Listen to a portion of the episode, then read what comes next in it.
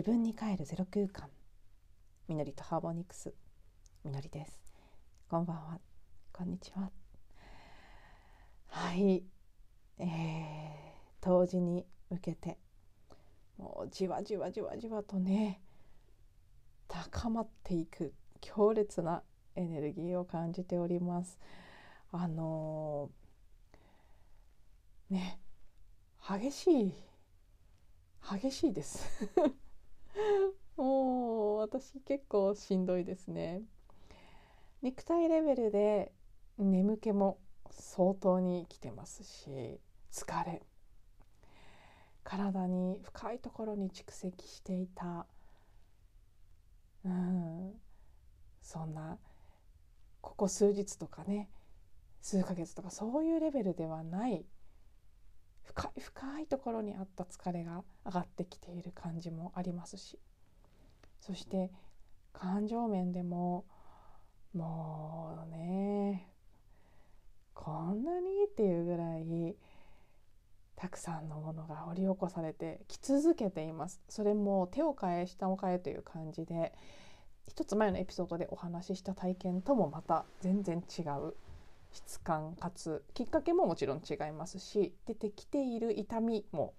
また種類の違うものがうわーっと昨日から今日にかけても出てきまして。結構ね今日は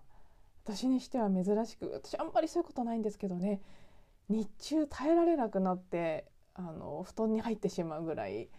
きつい時間帯がありました。あの肉体的にも眠くて眠くて体もちょっとしんどくてっていう状態でで感情面でも昨晩から今日にかけて結構辛かったので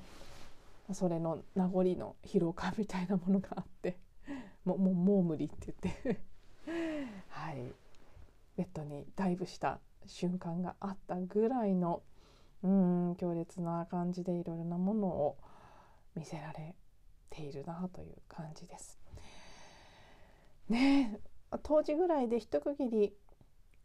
してくれるのかそれとも年末いっぱい続くのかその辺ちょっと分かりませんけどね、まあ、いくつかの潮目でフェーズフェーズが変わりつつも大きな流れと小さな、ね、流れとそれぞれの入れ子になってると思うのでもちろん大きな流れとしては一つ31日までの水星逆行期間というものもあるんでしょうし もちろんもっと大きな流れもありますけどね。うんその手前に当時の部分で切り替わることその次の満月27日、えー、朝の9時33分というふうに私の手帳に書かれていますけど蟹座ですかね今回は。満月。ここで切り替わってくるものと、まあ、本当に何段階もシフトしながら年明けに向かっていくっていうことでしょうけど。うん今この瞬間の私のこのしんどさはどうでしょう？同時ぐらいで一旦一段落してくれると嬉しいんですけどっていう感じですね。うん、とてつもなく。深い場所にあったものまだあるかまだあるかっていう感じではいコンコンと 湧き上がってきているそんな感じですね。でまあね、その辺のことを話してただ見てただ流してとかっていうことを言うとまたいつもと同じ話になっちゃうので別に何回話してもいいぐらい大事なことだとは思うんですけどただそればっかりでもないよっていう部分もあるので今日はなんだかねちょっときっかけもあって昨日からもう次のエピソードではこれを話そうと思っていたテーマがあるのでそちらに、えー、ちょっと切り替えて いきたいと思います。テーマというのはですねサウンドヒーリングって何だろうっていうことですね。サウンドヒーリングという割と一般的に使われている用語として言ってもいいですし音を使ったヒーリングとかね音のヒーリングとかっていう言葉を使ってもいいですしあとまあヒーリングという必要はないかもしれないですね音を使ったワークなりセッションっていうのは一体何を意味してるんだろうっていうのを私がある方とのやり取りをきっかけに自分自身に問いかける機会があったんですね。はたと私ずっと音を使って何かをしたいとか音のセッションをしたいって言っているけれども私が意味している私のイメージの中にある音のヒーリングなりワークなりセッションっていうのは一体何なんだ急に。そう。その問いが浮かんだ時に意外と自分の中で整理されていないものとかクリアになりきっていないものそしてそれはあのなんて言うんでしょうね後ろ向きな意味でクリアじゃないっていうことだけではなく自分がイメージしている感覚で感じているものが一般的な定義でサウンドヒーリングとか、まあ、音の何かって言われる時のものと必ずしも一致していないなっていうことを感じたんですね。だから私が無意識のうちに使っている音という言葉サウンドヒーリングという言葉そこに自分のことってやっぱり自分では当たり前になっちゃうのでねあんまり普段意識しないで過ごしちゃうんですけど私がそこに見ているものっていうのは言語として音のセッションとかサウンドヒーリングとか言った時に相手に伝わるものと結構ずれてんじゃないかなって 気づかされたというかそしてそれをきっかけにじゃあ私がやろうとしてることやっていきたいと漠然と感じていることっていうのは本当は何なんだろうって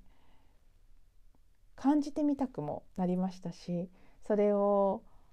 この場で少し語ってみたいなというふうにふつふつっと昨日なんかね小さな欲求が芽生えたんです。なので今日はそこをあのどういう答えが出てくるか今の時点で私は分かっていません。うん、こうやって話してこうやってこうやってこういう落としだこどこにしようとかっていうのは全然計画はなくていつもながらに。全然だからどういう答えが出るか私にも分かってないんですけどただ自分が本当に自問自答するそのプロセスそのものを この音声で流そうっていうね 無謀かもしれませんけど。すみません。よろしければそんなのにお付き合いいただけたらなと思います。まずサウンドヒーリングとかねまあ一旦ここではねいつも毎回で全部言うの変なあの時間かかっちゃうのでサウンドヒーリングっていうふうに言いますけどそういうふうに言った時世間一般でイメージされるそのいわゆるってね鍵括弧付きのサウンドヒーリングっていうものがやっぱりそれなりにあるんですねそれは日本だけじゃなくアメリカでも同じだなっていうふうにアメリカの学校で学んでみんなの発言なんかを聞いてて思っていたんですけどやっぱりそのいわゆるのイメージっていうのはありますねどこに行っても。なので私が今年サウンドヒーリングを学んでますということを人に言うと本当に9割ぐらいのもしかしたらそれ以上かもしれない確率で「え何？クリスタルボール？シンギングボール?」とか特定の楽器をイメージして聞かれることが多かったんですね。まあ、ほとんどの場合やっぱりクリスタルボールかシンギングボールかってところですよねメジャーなところだと。だけど、まあ、そうではないとまずまず最低限そうではない私のイメージの中にあるサウンドヒーリングですね。実際私が学んだグローブサウンドヒーリングセラピーインスティチュートという学校では、うん、大事なのはその何か特定のツールではないと。なので、あのー、まあ、もちろんねサウンドヒーリングの学びの中には確かにサクリスタルボールだけを教える場であったりうんまあその他なんでなんであれね何か特定の楽器を通してのサウンドヒーリングっていうのを教えるワークショップとか先生とか多いと思うんですけどそうではなくてあらゆる音それは過聴域の音にも限らず過聴域の音で言えば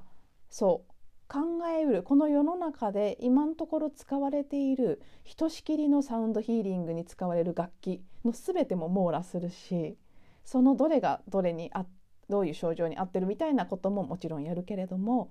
いわゆるサウンドヒーリングっていうところでイメージされるあの本当にねクリスタルボールとか白い服着たお姉さんが奏でるっていうのだけじゃなく例えばなんか全然違う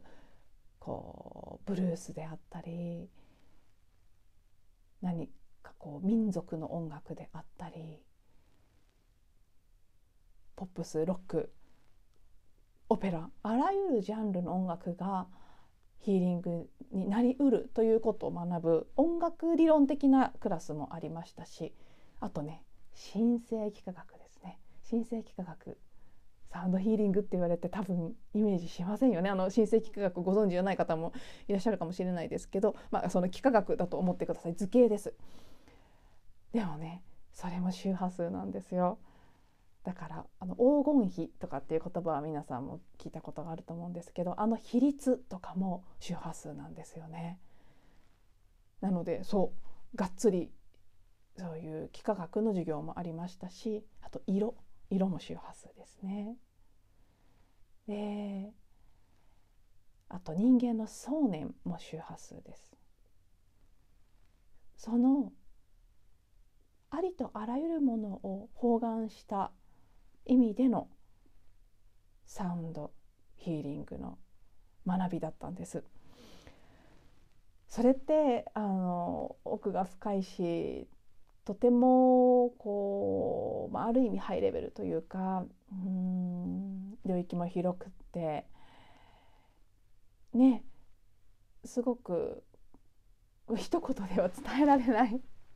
部分なのでいちいち全部も説明できないしなのでまるっとサウンドヒーリングの勉強してるんですって言っちゃってたんですけど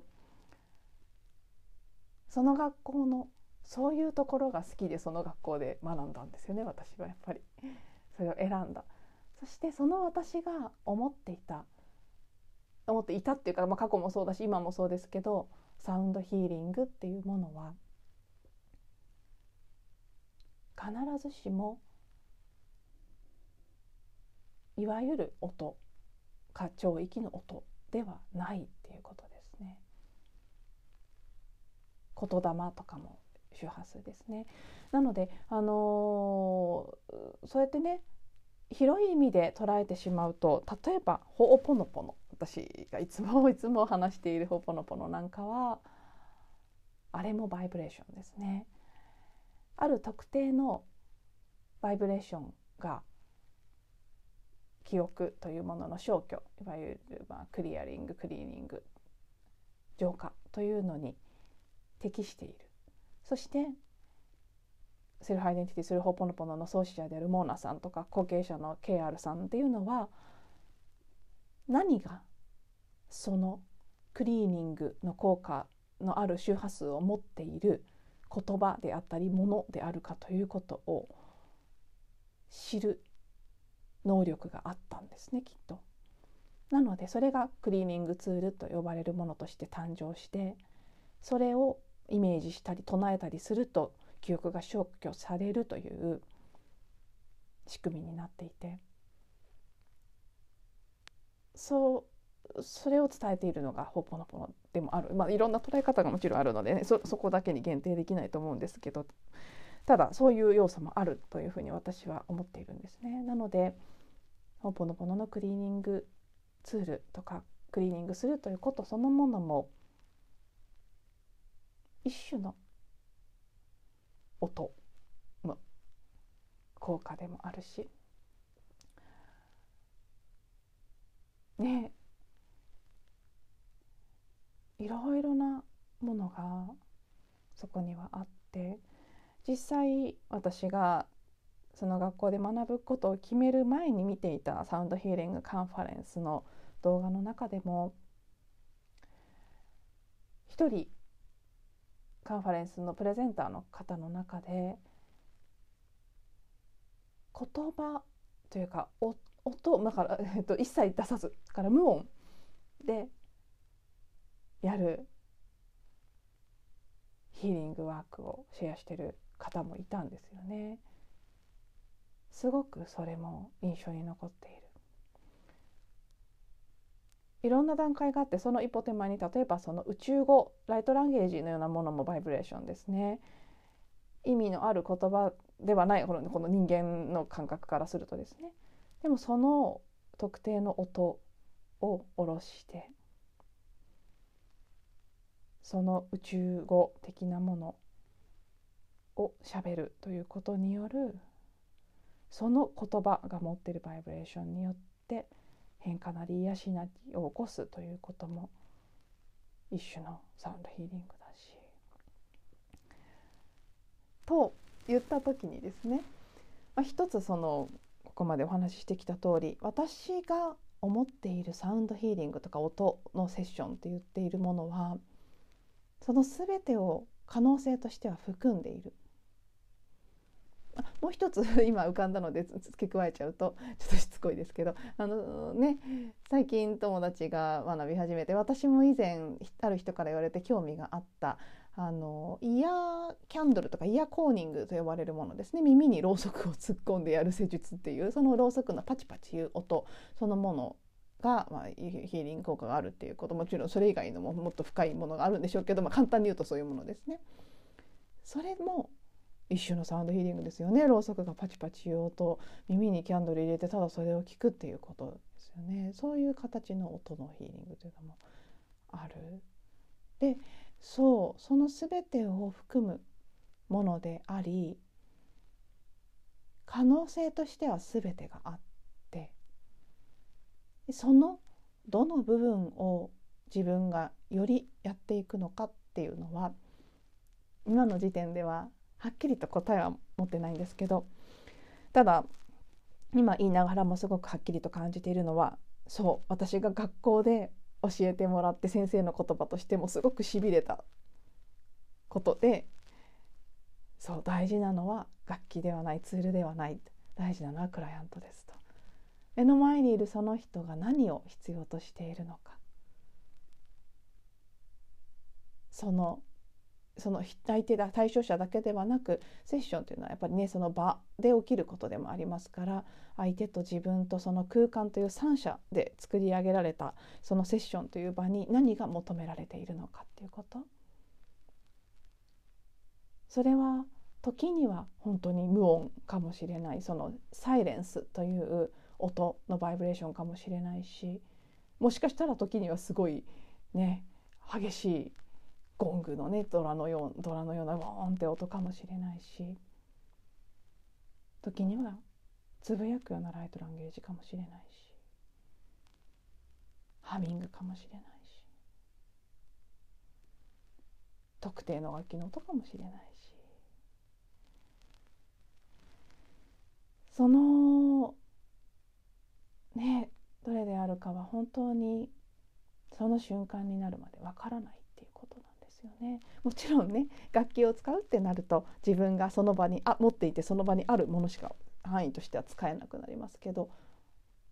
究極本当の意味ではあらゆる可能性があるってことですね。うん、そしてあのどんな楽器よりも最もたくさんの倍音を含んで全ての音をまあ含んでると言っても過言ではないのが私たちの声ですね。なので強いて言うならば今の時点で一番多分一番使っていきたいし一番興味があるのは声ですね。これは前もお話ししましたけどもちろん私の声がというのもありますけど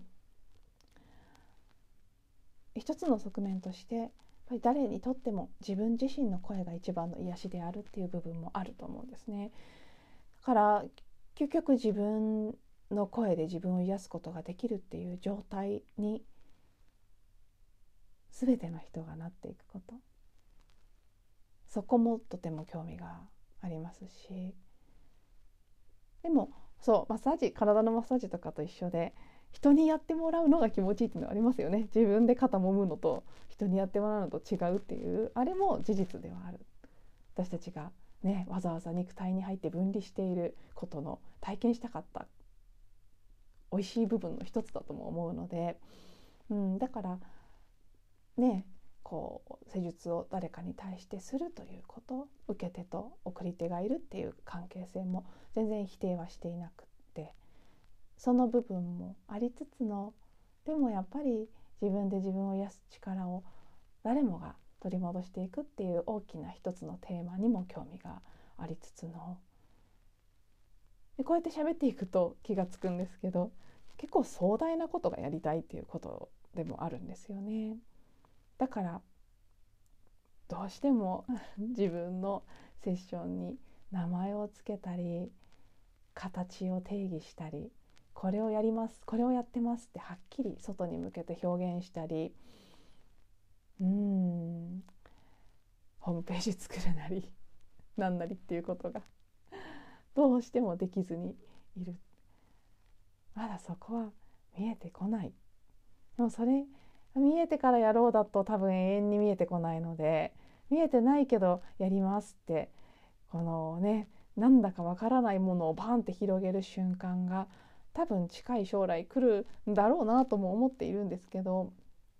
それはね2024年になったらもう止めておけなくなるんだろうっていう気も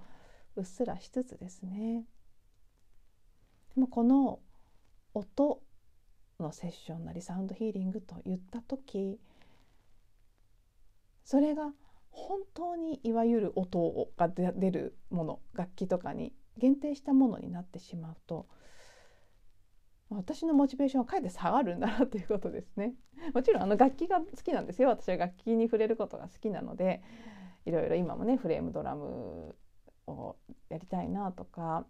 うんまあ、歌ももちろんねやりたいなとかいろんな思いはあるんですけどでもやっぱり一番はそこじゃないっていうところもどこかで感じていて、うん、なので全然落としどころのない音声ですけど ね、全然もう本当に私今全く着地点が分かりません。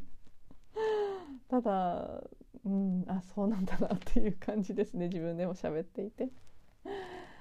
そしてその道のたくさんの可能性を含んだところからうん何を起こしていくのかなっていうところですね。うんまあ、あとそうノリとあの皆さんもねいつも「みのりとハーモニクス」って私が言っている言葉なり文字なりをに触れてくださっているわけですけどこの「みのりと」という言葉はね「みのり祈りのりと」をくっつけた造語。で名前を一緒に考えてくれた人が思いついてあいいねっていうことで採用したんですけど最近またじわじわと実はこのなんとなくそのねその場の流れですよ単にその人が「みのりとってどう?」って言って「みのり祈りのりと」って言って「あいいね」って言ってそれで決まっちゃっただけなんです。それ以上の深い意味は何もなくてその時点で私の中で「のりとが何?」とかっていうのは全然思い入れもなければ意味もなかったんですけどここへ来てあやっぱりもしかして大事なものになるのかも自分にとってっていうかすかな予感が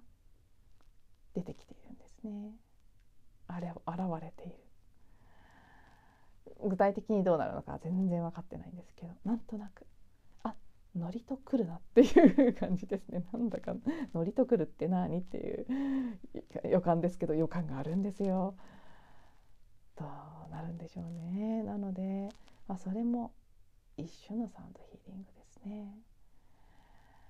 うん。ねなので言葉って不自由だなって便利でもあるし不自由でもあるなって改めて感じたんですけど人がね